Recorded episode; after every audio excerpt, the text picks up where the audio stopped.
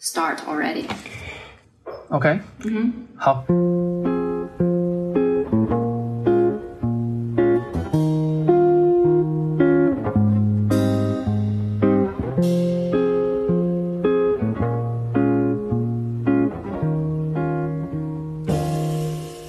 大家新年好！今天是二零二零年二月五日，农历正月十二，通常是一个再普通不过的春节过后开工的日子。但是二零二零年的春节可能会是我们记忆里最特殊的一个春节。直到今天，大部分的公司都没有开始上班，我们都宅在家里，为了自己，也为了别人。这个特殊的时间，欢迎大家收听这个全新的播客。我是自强，现在在北京。和我一起主持这个播客的是黄四。大家好，还是给大家拜一个年，祝大家在这个春天都平安健康。呃，我是黄四，呃，之前和自强也是呃工作上的同事，我们之前都呃在媒体工作，然后也都是呃报道一些生活方式和旅行相关的内容。黄四是我之前在杂志社的前同事。他当时是在一个旅行类的杂志工作，然后我是在另外一本生活方式类的杂志工作。我们其实就是计划想要做这一档播客已经有一阵子了，呃，但是选在这个比较特殊的时期，呃，来开始录第一期，也是因为这段时间其实大家接收到的信息密度都特别大，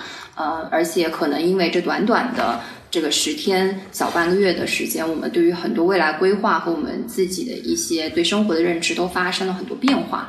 我们也会有同样的，可能会有一些同样的困惑和问题，所以今天就作为我们的第一期内容，呃，跟大家分享。这个播客的名字叫。东八区时差互助会这个名字是我想的。东八区显然是因为我们现在身处的这些位置是东八区，时差呢其实是直接跟我们的工作和我们现在从事的事情和我们自己的爱好是重叠的。很多的工作都是跟旅行相关的。为什么要是互助协会？因为我们有很多共同的朋友，我们日常呢因为各种各样的活动一起工作。一起玩，还有私下大家一起也会吃饭。在我们现在的就之前做媒体的这个身份和现在做各种内容创业的这个身份的基础上，我们聊了很多的东西，发现其实大家有很多共同的困惑，所以我们就很愿意去互相分享一些故事，很愿意去分享一些我们内心的想法给到对方。然后我们觉得，其实这些东西可以分享出来，所以就有了东八区时差互助会这样的一个播客。就像刚才讲到的，因为呃这段时间确实大家都产生了很多的困难也好，挑战也好，因为现在这个特殊的环境，所以呃第一期我们觉得就以这个假期大家的一些想法作为我们的主题自救指南，来看看大家有什么。那个，因为黄四他现在。你现在的正式工作是什么？你可以跟大家说一下吗？我从一九年开始就从媒体转行，现在是在做一些酒店品牌的工作。呃，但是其实呃，我觉得虽然我把自己定为一个品牌从业者，但因为我在的一个公司也是创业型的公司，那因此我其实会介入到很多不同环节的。呃，工作里面包括说，呃，酒店前期的一个产品，然后还有市场营销，然后还有非常传统的品牌层面的事情，甚至会有一些呃，可能跟运营相关的东西也会涉及到我的工作里面。所以我更觉得它是一个比较呃全产业链式的一个观察和探索，以酒店为一个载体吧。我能问一下你们现在酒店怎么样吗？非常不幸的就是，我之所以坐在这里录播客，就是因为我们呃集团旗下酒店现在都是一个关店的状态。呃，因为这个疫情的影响，啊，也是为了呃所有人的健康和安全吧。嗯，现在所有的因为影响的不只是你们，我们所有人都待在家里。我现在其实还在杂志社嘛，然后我今天在那个呃杂志社的那个大群里面，我们有同事在发那个通知，通知就说肯定是不建议去公司办公嘛，对吧？那然后你要去公司的话，你去了之后要通知在楼里的做清洁的那些阿姨，你走了之后，他们要去在你的座位上喷消毒水，就北京这么严格。我不知道其他公司是怎么样的，但是我看到后面有一条是说，如果要去公司的话，最好是要预约，预约去公司。也就是说，现在你只能预约去上班。哦，就你非要回办公室的话。但其实我们之前做媒体的时候，大家都是云办公嘛，我觉得对媒体来讲好像不是特别奇怪的事情我觉得我们两个没有介绍清楚，就 why why us？，because we share a lot of things in common。Yeah，因为我觉得就是我们两个的身份和整整个的嗯职业轨迹都很像，然后呃确实会有很多的困惑和问题是是重叠的。然后我觉得我们本身也是代表了一个群体，所以我们今天在跟大家聊天的时候呢，黄四是以一个什么样的身份来跟大家聊天呢？就是一个媒体转行下海经商的人，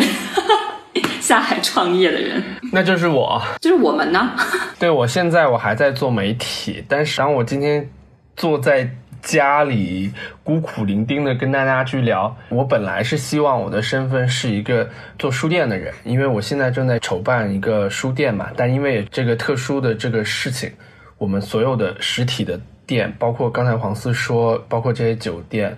就像被按了一个暂停键，所以我我希望我快一点能够 officially 的拥有这个身份，但现在我我我我也我也是跟黄四一样，我觉得我们就是一个媒体从业者，同时是创业者，同时是旅行者。我觉得我们有很多共同的话题要去想跟大家去分享。特别是这段时间，我昨天晚上突然跟黄四说，我们马上要录这个播客吧。那我觉得为什么要突然之间要马上就要录这个呢？是因为我们确实大家都被困在家里。比如说，我们日常我们要跟我们要想去聊一些什么事情，我们会把朋友约出去，然后去吃饭或者去喝咖啡，我们就在现场聊。但现在这件事情是不可能实现的，因为我们现在都不提倡外出嘛。嗯，然后我觉得我现在只能说，因为我们是互助会嘛，我只能说我现在我们可能比较关注的一件事情就是我们现在的工作嘛。每个人可能对自己之后的工作被迫的有一些调整，我就不知道。大家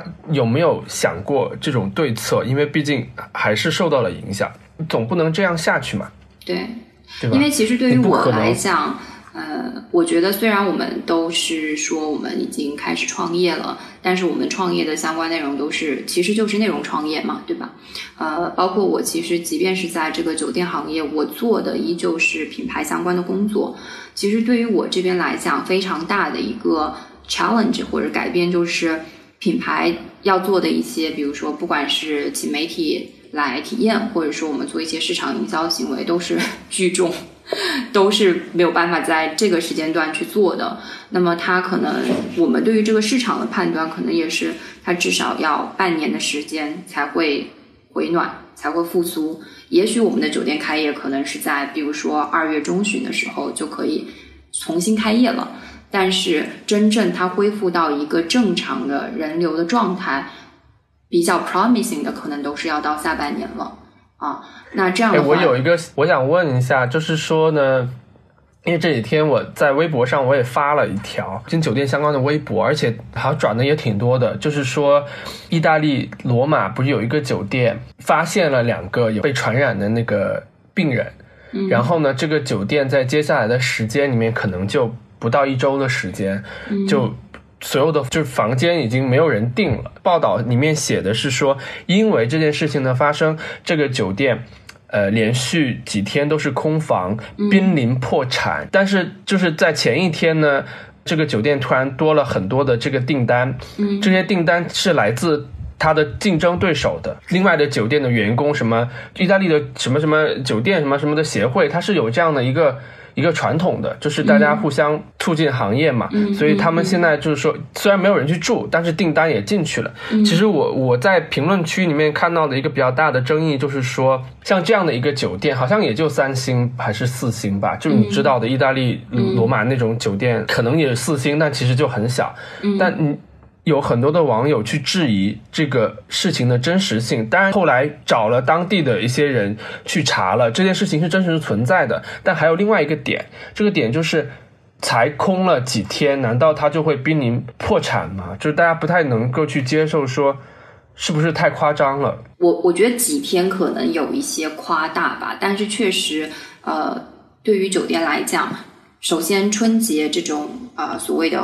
旺季，它本身就是它的营收对于酒店行业来讲非常重要。传统的旅行行业来讲，可能三月四月是一个非常淡的季节，就是刚过完春节，然后大家又复工，所以也没有长的假期，所以它是个淡季。那么整个春节的这个营收其实是要保障酒店能够有一定的现金流一直支支撑到四月的，所以它是个非常重要的呃一个时间点，一个黄金期。呃，同时其实酒店即便是它不开业。或者说它是一个空房状态，它的这个支出是很大的。这个支出包括就是人力成本，你的工资，包括你放在酒店里面，你因为要可能要接收客人，你会有一定的餐饮方面的库存，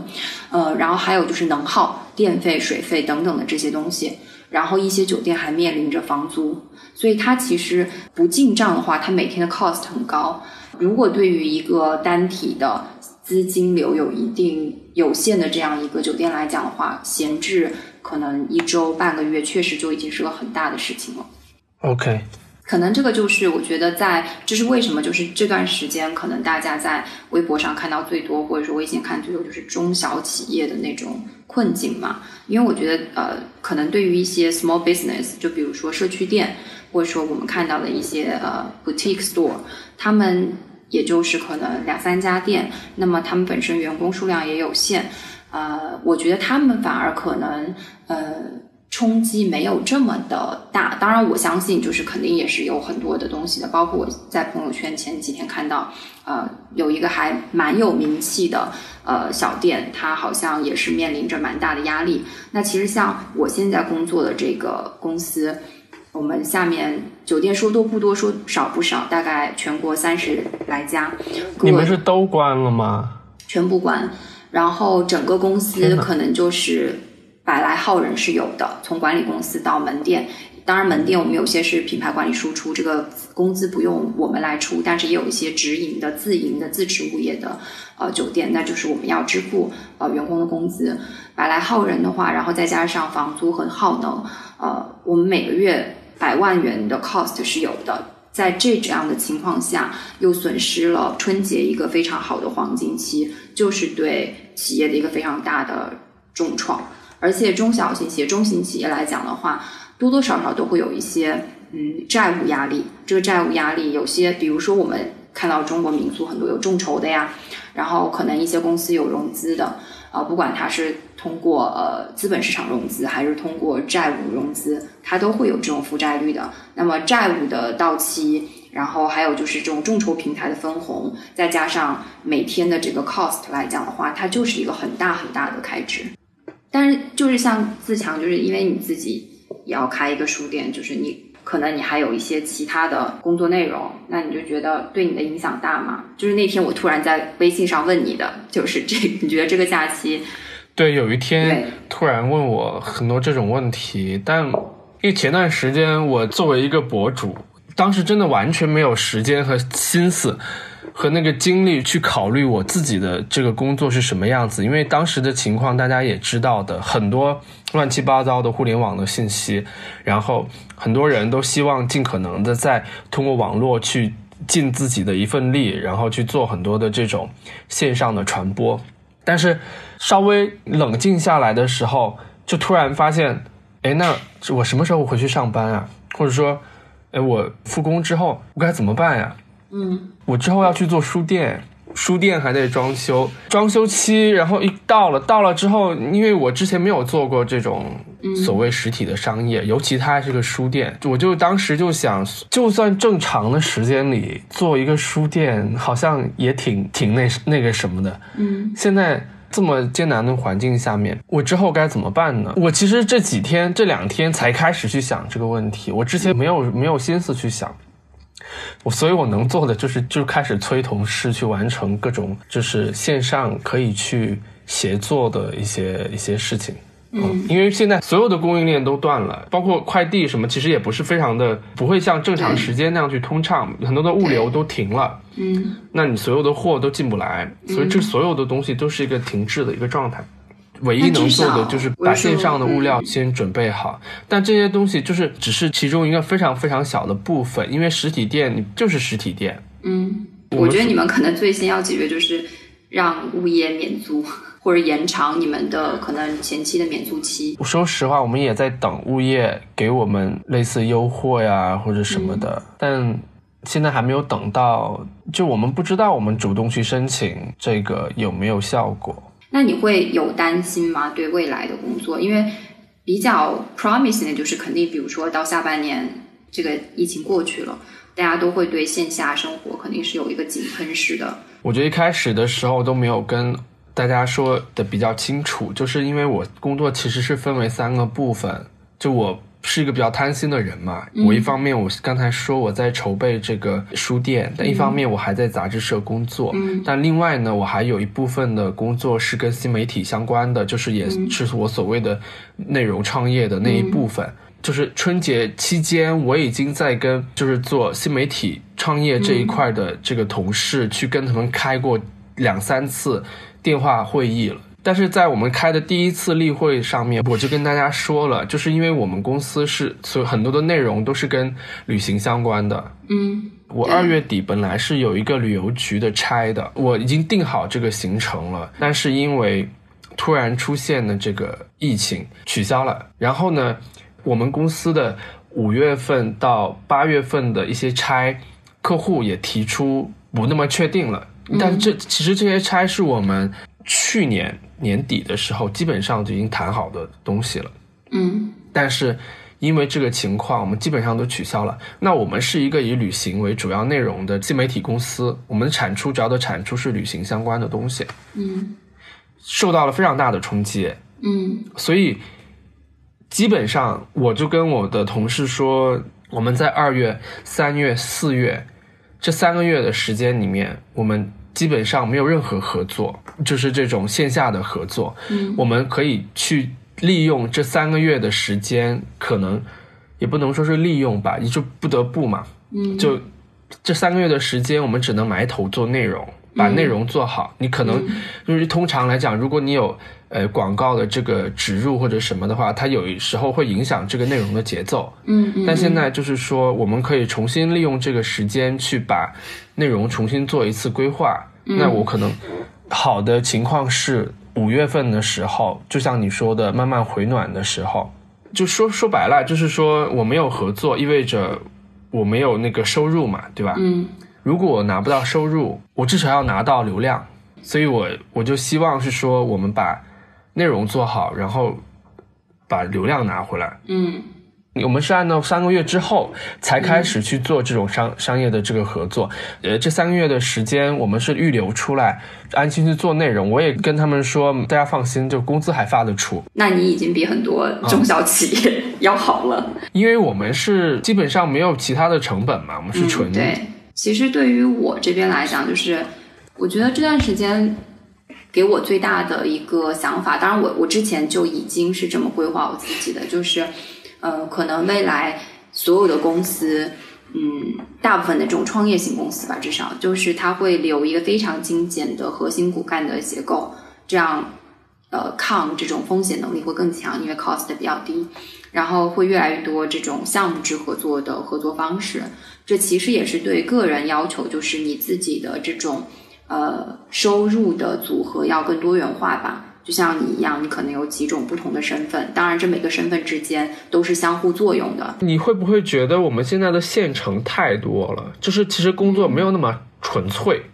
首先，我我真的不觉得自强，我不觉得你的工作是一个特别呃。就特别不一样的，就是因为首先你现在自己说你自己有一个自媒体的这个团队，那其实它跟你媒体的这个其实是类似的，只是一个是你为杂志社工作，一个是你自己的一个内容平台。然后书店这件事情，我觉得它只是把内容。呃，落成了一个实体的体验空间，它依旧还是一个内容创业的部分。我个人会觉得，当然后面你可能会更多的是涉及到，就是 OK，我怎么让它赚钱，那那是另外一回事儿了。但我觉得大体上其实还是比较呃相似的，它没有那么多现成，而且我我会觉得可能不同的东西其实是在互相反哺的，就是呃，比如说。你你说旅游局的这些事情，它可能可以刺激到你生产别的内容。我觉得它呃是个相辅相成的吧？你觉得呢？因为对于我来讲，就是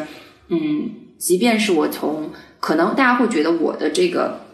身份转化还挺挺不一样的，因为我之前是纯粹做媒体的。做杂志，然后现在做酒店品牌，好像很不一样。但是我现在一直都觉得品牌工作里面很大一部分的承接就是做内容。对，当然就是你可以说，因为我在媒体时间，我本身做酒店报道，那么之前的这种报道和观察，它呃，它成为一个很重要的基础，让我来从事酒店行业的内容。但我觉得，因为品牌的工作，它其实就是在很大一部分的程度上，它其实就是媒体工作，只是换了一个载体而已。我觉得是这样子，当然。那你在被关在家里的时间里面，你做了任何跟工作相关的事情吗？嗯，我会应该这么说吧，就是可能因为我现在在公司的这个呃身份，我会更多的参与到更集团层面的一个战略上的。就是大家怎么去定这个战略，到底未来要怎么做？而且其实像我说的，过去一年对我来讲，品牌工作不是让我觉得多线程的一个工作，而是说，呃，我还涉及到了运营和产品研发这个环节。我觉得这两个环节可能会让我觉得，哎，它好像让我的工作变得很多线程，就是都是不同的叙事。被关键家你都做啥呢？嗯，每天大概会有。呃，三个小时集中处理一下工作，再从二月三号开始。那之前就是吃饭啊、睡觉啊、遛狗啊、看书啊、充电呐、睡。我发现一个问题，就是说很多人在家里的工作效率跟在公司是不一样的，这是肯定的。嗯，但是我发现很多人不知道怎么样在家里办公，因为大部分人是不习惯的。大部分人的场景都是我 OK，我每天定点我要去一个公司，然后在那里待八个小时。而且其实我不得不讲哦，就是其实很多时候你的工作是可以高效完成的。就是你你看很多人是每天去公司上八到九九个小时班，我相信如果你很高效率的在家工作的话，这所有的工作可能在三三个小时就完成了。很多时候到公司是你，比如说你跟同事聊个天儿。摸个鱼才能撑八九个小时，八九个小时可以干很多事情。但在家里，我发现很多人就是全天就摸鱼了。我觉得那主要是可能是他们并不清楚现在能干什么。我觉得我还是相对来讲比较清晰。就像我说的，我有一些非常具体的事情要去定，要去要去执行，要去推进，所以我会我会去做这些事情。而且我可能也因为我跟你的这种工作，你说我们本身工作和。呃，生活分得开吗？就是我们本身很多工作上面的创意也好，灵感也好，也来自于生活里面的发现吧。我可以这样说吗？你有特别固定的说，OK，我这三个小时在工作，我另外呃三个小时在生活，你你可以这样划分吗？我不会。对呀，就是我觉得我们的这种工作性质或我们工作内容，它就是一个好像界限。我们是 self-employed，我自己是这样的一个性质。那那你在家里这段时间？你又怎么来划分自己的生活呢？我没有划分，我就是一个颓废的状态。我现在就是列了一些，就是。就因为，嗯嗯，所有事情的开张的这个日期是一个未知数，嗯，所以我现在就是让跟我协作的这个同事，我们都列了一个就是代办事项的一个清单。我现在手里有三个代办事项的清单，我每一天都要去跟他们确认说，我们现在所有这些事项，我们每一天必须都要有推进。以前我不会这样子的，嗯嗯嗯。比如说杂志这边，我们拍年的一个杂志的封面要要拍摄，这个拍摄现在有可能会被延迟。嗯，所以我们又打电话，我们要去摄影师所有的创意方案，因为时间变了，你的条件也全部变了，嗯嗯，全部往后推，嗯，然后书店也是，因为书店我要重新顺物流的时间，因为物流也不知道什么时候能开始，你知道吗？就它开始了，我才能够往后推算我什么时候收到这些货嘛，嗯。就，但是我需我需要知道的是，我们这些代办事项每一天都要有一个回应，一个回复，不能让大家觉得好像我得等到那一天为止，不行。就所有的事情都得有更新。如果这件事情没有办法推进，你得告诉我另外的一个办法，或者说我可以不用去一直等他的办法，或者说如果这件事情我们等的太久了，我们应该现在开始做哪件事情来减少他的损失？对。应该全行业都是这样。对，就是其实大家现在在事情停摆的时候，最先想到应该就是，首先让你能够在市场回暖之后，能迅速的进入到这个工作状态，也就是你前期工作要准备充分。然后另外就是在不能营业的这段时间，如何降低成本。然后这段时间我真的是蓬头垢面，我的头发从来没有那么久没有剪过。我以为你说头发从来没有那么久没有洗过，没有剪过。OK，就是我年前本来要剪了。你刚才不是说我日常在家做什么吗？嗯，就我没有，我除了工作上面的东西之外，我没有任何的规划。我想起来，比如说我今天刷微博，我刷的太难受了，因为 you you know，对，微博上面就是。充满了那些让人生气的信息，然后就关了微博，然后就开始看书嘛。嗯，而且我这段时间我看了很多书，我看了有七八本书，我从来没有在一个这么短的时间里看了那么多书。然后一边刷微博一边看书，然后我就说：“你看，看书并不不会影响我刷微博呢。”不会，因为我看你微博就更新的很频繁。通常这段时间我们的微博以转发为主嘛。就因为我们现在微博上面只有一个类型的信息，就是跟这个疫情相关的嘛。对对。但我不知道你，比如说你假期里面最关心的是什么？我觉得我现在一开始的时候，就是疫情刚刚爆发的时候，就是呃春节前一两天嘛。然后当然就是关注疫情，你会大量去看相关的，比如说呃，首先确诊人数啊，然后疑似病例啊，然后。就是这些数据上的东西，然后会有大量信息是关于 OK 你怎么做好防护啊，怎么消毒，保护好自己和家人，看这类的。就前期还是家人，这件事还挺逗的。我应该是一月二十号或者十几号的时候，我就觉得这个事情其实应该严严肃对待了。我那个时候就很早就去药店去买那个口罩了。我所以，我基本上在一月二十号的时候我就。给自己买了一百个，给我爸妈买了一百个。就那时候药店还没有排队，然后还有很多那个医用口罩的时候，然后还还买了那个呃就免洗的洗手液。然后后来就是我通过这些，因为我我如果直接跟我爸妈说，哎，现在疫情很严重，你们要注意戴口罩，他们都觉得就是啊，你太太夸张了，所以就干脆我就花钱给他们买好。然后直到就是我过年回家的时候。呃，其实今年是我们第一年，就是全家大家庭在外面订了餐，就是要去那个饭店吃年夜饭。然后我一下飞机的第一件事情就是说打包回家吃饭，然后为此还要去说服，取消了对，取消了到公共场所吃饭，然后就跟我的爸妈以及我爷爷奶奶就去解释说，我们现在就是外面很危险，然后。一大家子出去，就是又有小朋友又有老人，就是属于抵抗力最差的两个人群，就不能去嘛。我然后他是怎么说服他们的呢？就是一开始我就跟他们讲道理，但是讲道理他们就觉得没有那么严重，哪有那么夸张什么什么的。然后我就没办法，我就跟他们说，我说你们可能就是说有时间，比如说生病了可以去医院。我说，但是对于我来讲，对于我们。家里就是我哥哥姐姐这个年纪来讲，就是我们要去工作，然后你一直生病的话，家里的收入哪里来？谁要养我们？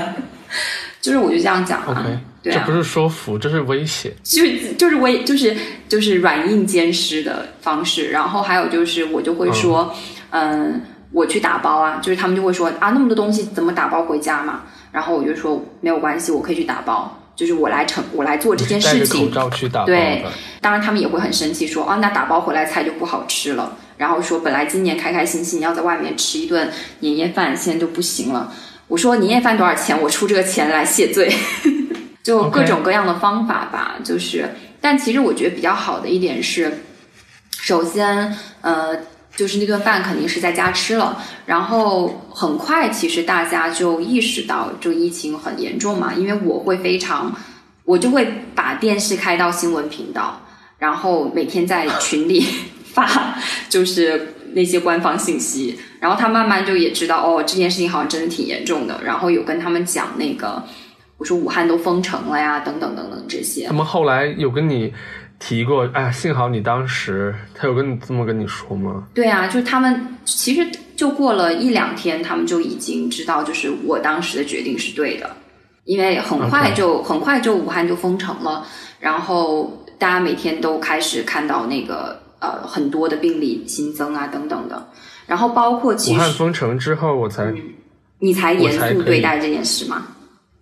没有没有没有没有，因为我们家是要去上海过对你有跟我讲，对，然后我我那时候还问你你还去上海吗？然后你说没有，对对，我们家不是上海的，我们就只是去像旅游一样去上海过这个春节。我是我也订好了那个酒店，也订好了年夜饭，嗯。但是就在武汉封城的那一天，嗯。我妈妈本来要那隔天要飞那个上海的，嗯。但是我在晚上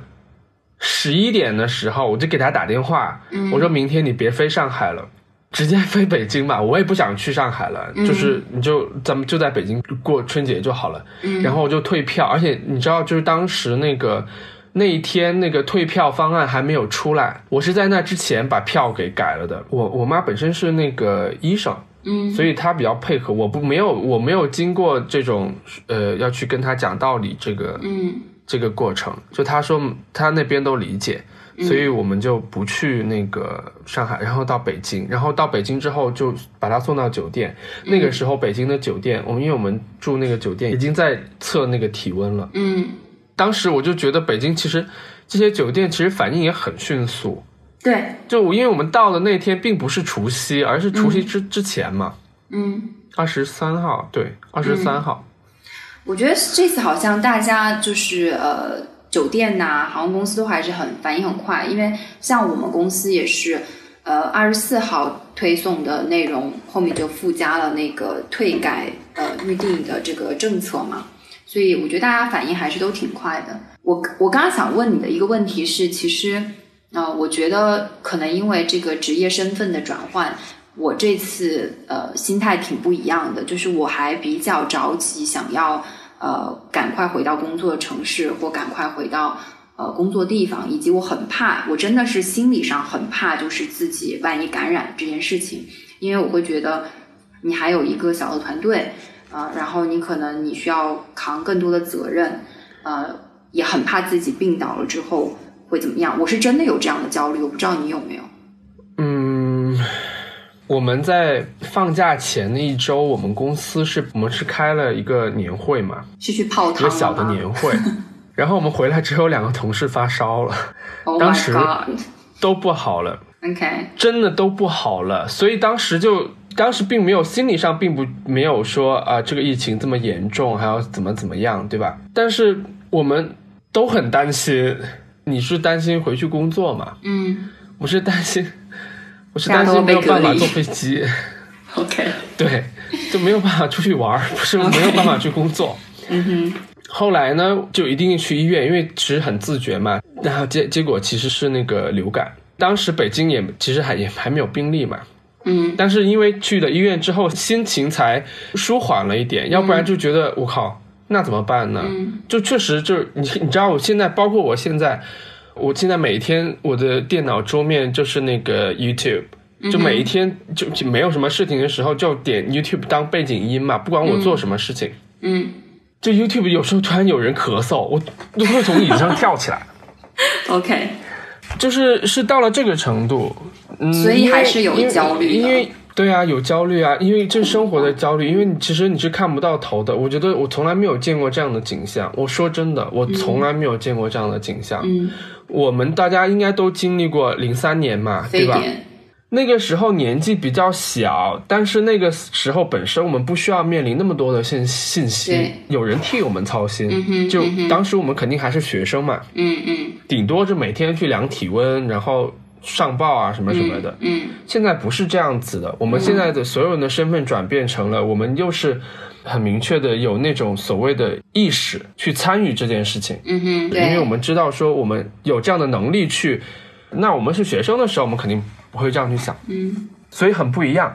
但是所有的城市都是空的，这件事情让我非常的沮丧。就我我可能有一点就是所谓的社会性抑郁，我觉得就有一点。你知道，我看 YouTube 就很多的博主拍摄那种 vlog，、其实他没有拍什么东西，他其实就是说，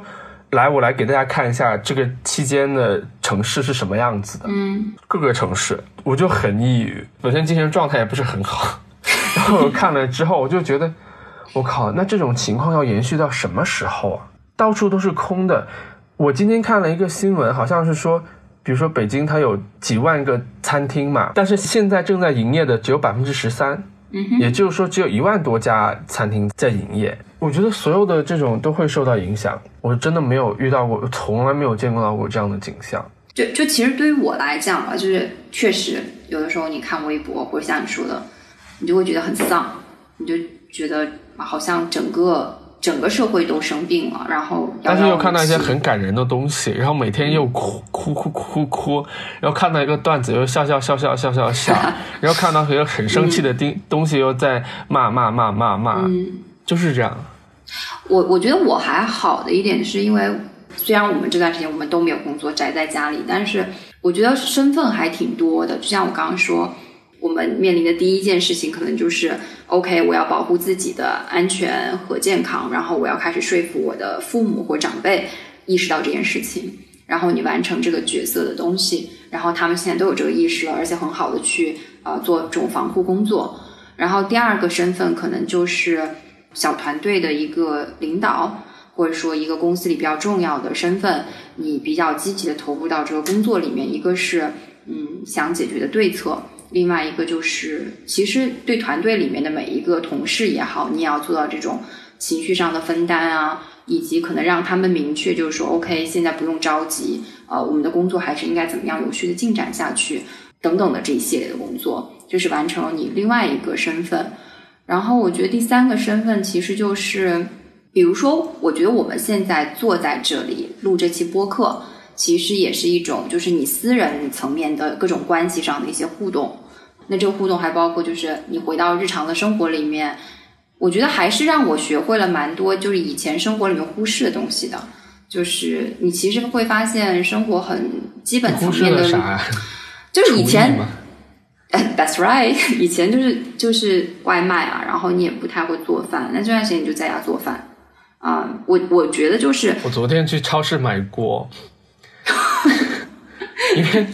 因为现在没有办法点外卖，就是也不太放心。不是说没有人在做外卖，就也不太放放心对。然后就出，因为我家楼下对，就是那个 BHG 嗯哼，里面的锅又很贵，然后我发现特别搞笑的是，就是昨天去那个 BHG，我要去补充东西嘛，我买了、买了好多东西，但是其实我买了真的买了三大袋东西回来，我发现我昨天去的，我今天好像我已经快吃完了，嗯。我都不知道我在家里能够有那么大的一个消化能力，还剩两袋那个饺子，嗯。然后发现一个特别搞笑的现象，就是你知道，就是那个你去那些卖那个日化用品的那个通道的时候，我不知道你还记不记得，那些阿姨特别喜欢给你去推荐对，那种国外产品，她 现在不推荐了。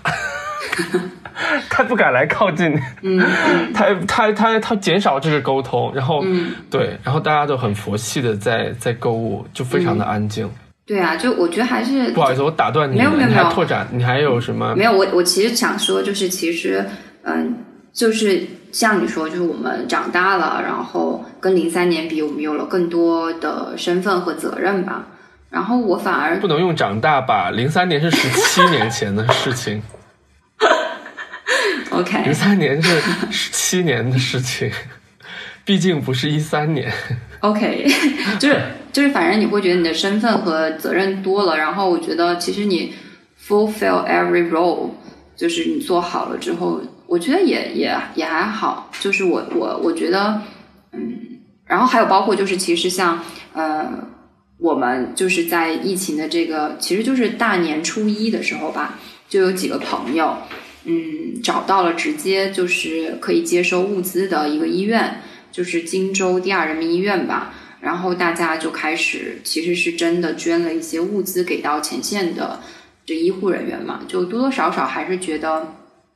尽到了一点责任和使了一点力，因为当时我真的觉得就是我非常想做这件事情。当然你现在看到或者说作为一个理性的人，就是这些事情真的不应该是我们这样的哎民间组织在做，对，对，嗯对，对，我想起一件事情，就是说那天你说你看我的微博看多了，然后你、你都你都不得不也一起看澳网了。嗯嗯嗯，对啊，对啊，这你之前是不看网球的是吗？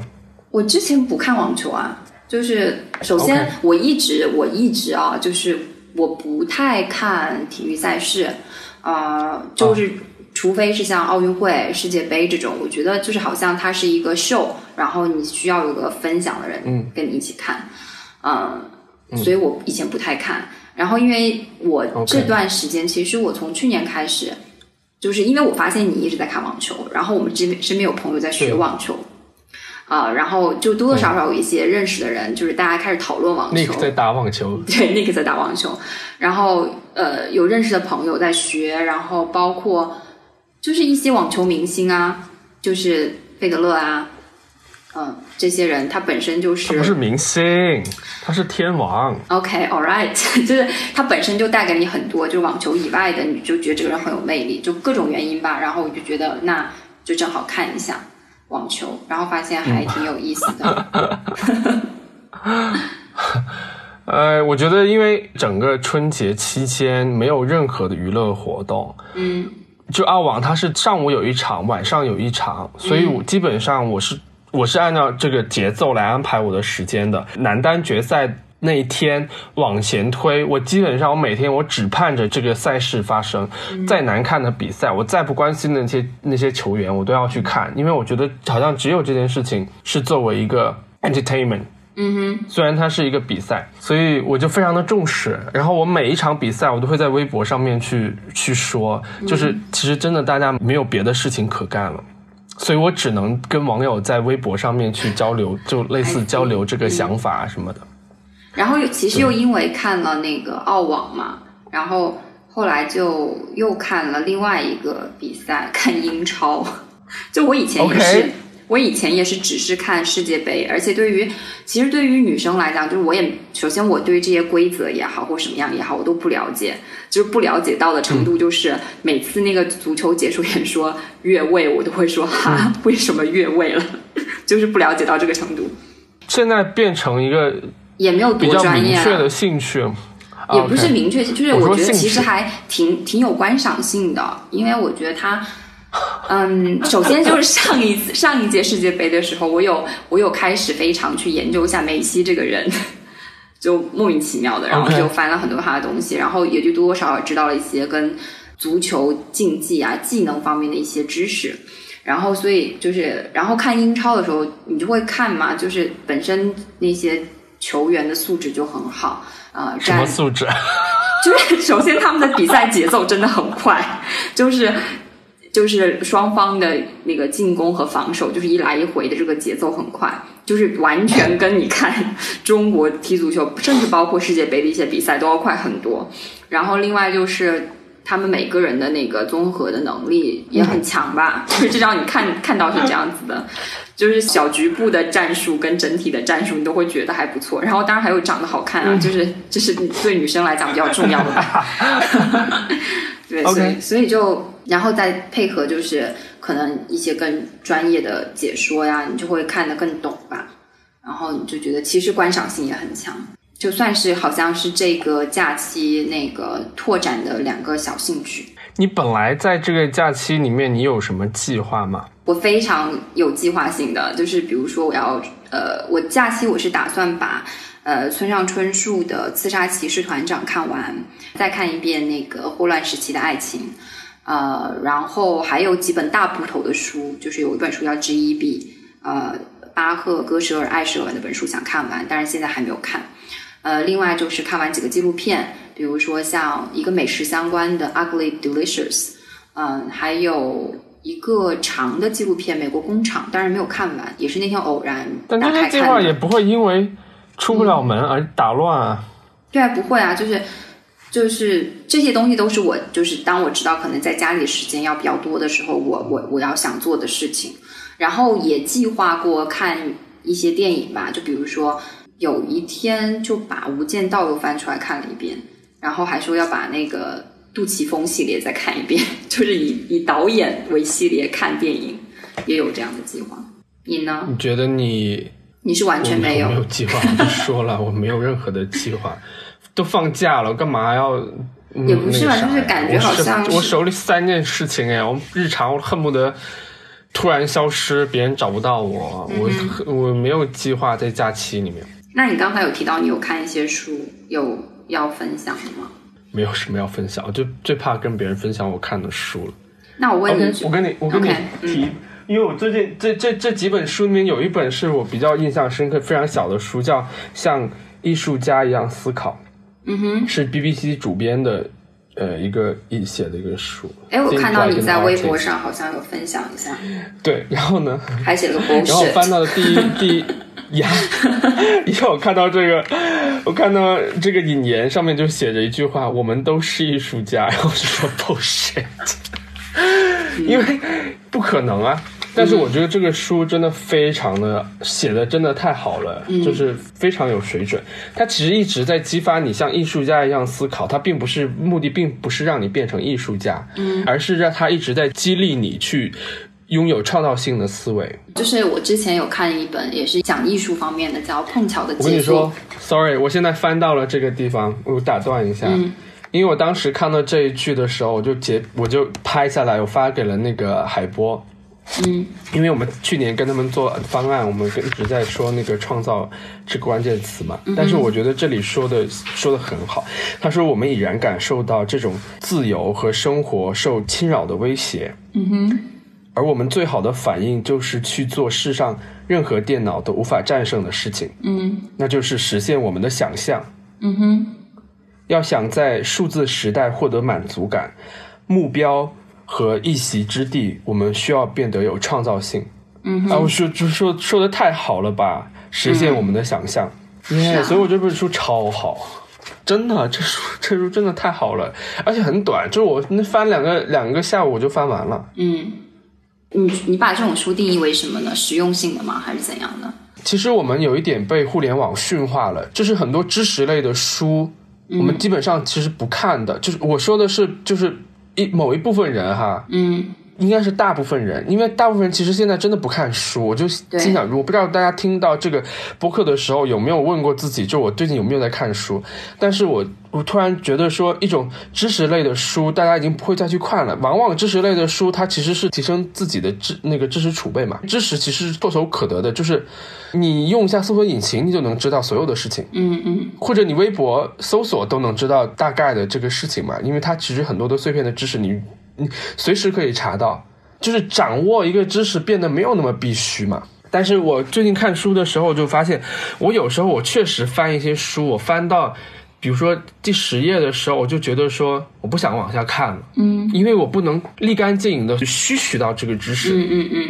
看书变成非常的非常的功利。说实在的，我看这个什么，就刚才这个艺术类的书，嗯我也觉得很功利。嗯就是说我需要，哎，这个书它必须是有用的，嗯嗯，就是它必须要能解决我的问题，我才去看。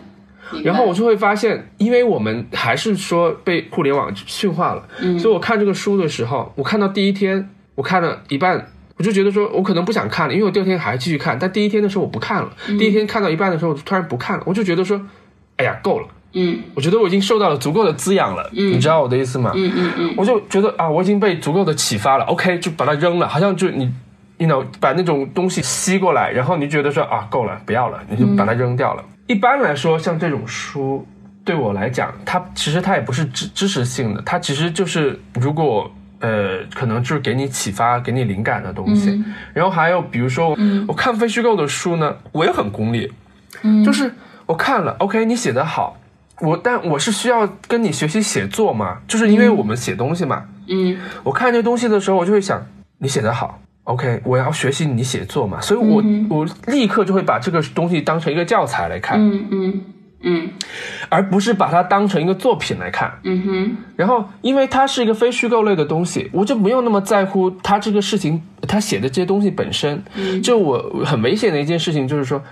他说的这个故事对我来说是没有什么启发的，它就像一个小说的故事嘛。因为很多的小说你知道那个故事的，但是我们读小说，我们享受的是那个阅读的过程。嗯哼，但现在对我来说，这个部分我很遗憾，我已经越来越少的去体会到它了。我看这个东西，如果我觉得你写的很好，嗯，那我就会觉得说，OK，我想学习你这个写作。嗯，那你学习一个人写作，你是不需要看完整本三百四百页书的，嗯，你马上就能从二十到三十页的这个这个阅读的这个过程里面，你就能找到它的一些技巧。嗯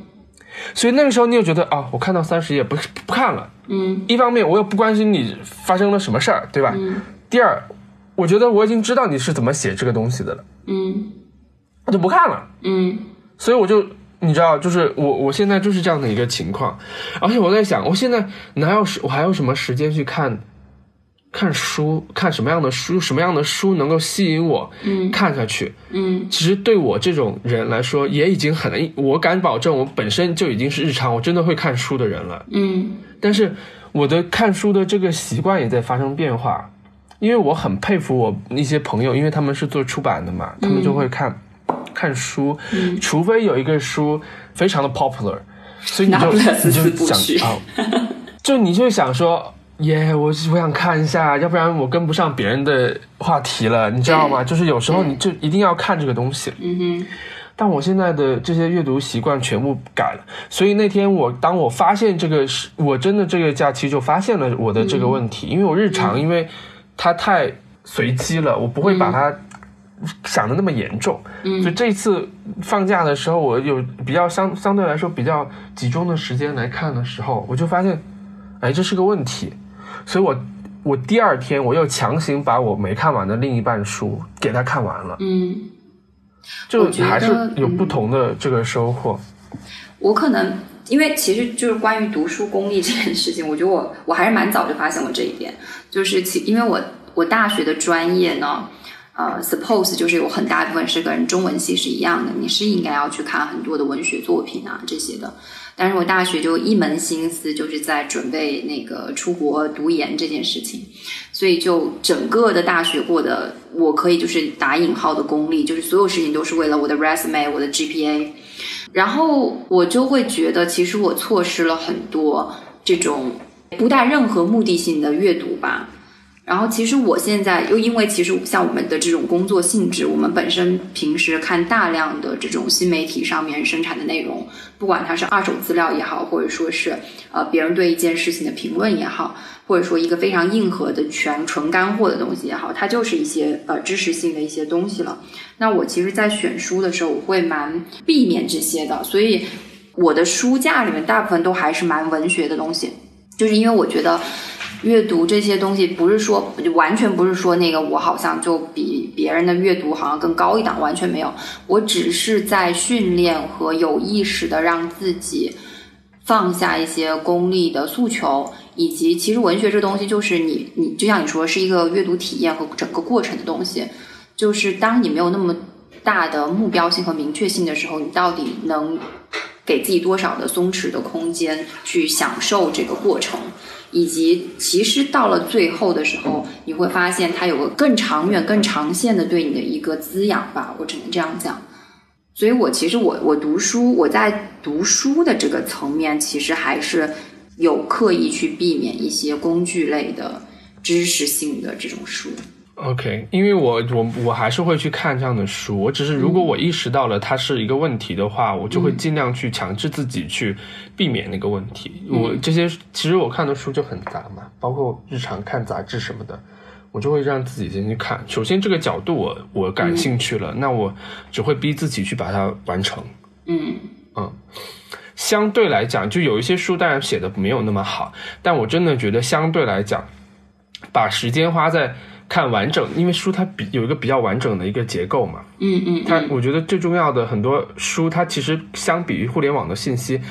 作者他具有更强的结构能力，它是一个完整的作品，我觉得不会浪费时间。哪怕是我觉得说，我、哦、看了这个东西好像写的也没有那么好，但是总比我在接收很多的碎片信息要好很多。嗯嗯，所以我没有这样的想法，所以我只只能去避免我那些，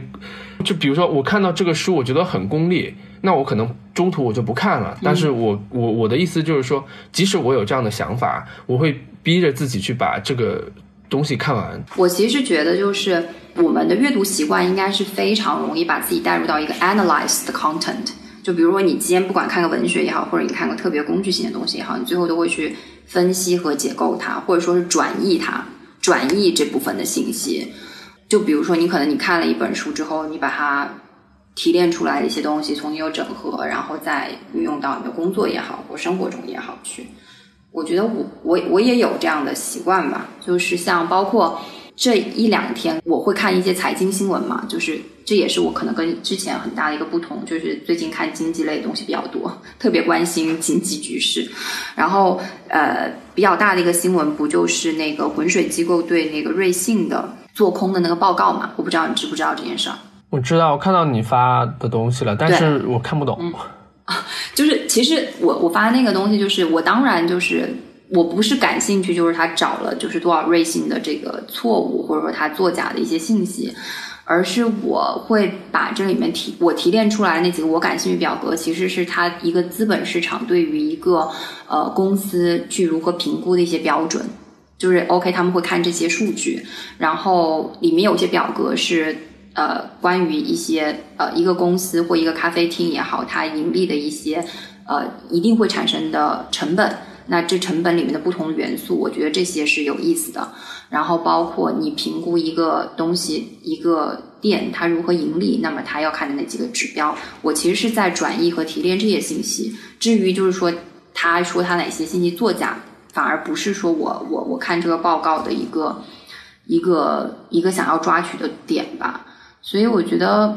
可能我跟你都会有这样的习惯，就是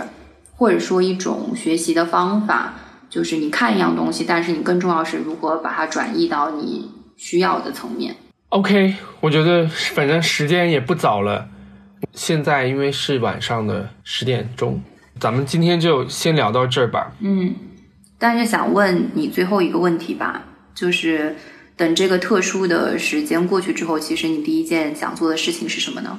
我第一件想做的事情是报复性的，不能说消费，报复性的出行，就是因为被关在家里太久了，我所有的出行计划都被取消了，嗯，所以我那个时候可能真的就是立刻订一张机票去某一个地方待几天，就好像你心里就你必须要这样去做，你不做你都过不去了，就是这样，嗯嗯。虽然我知道很多地方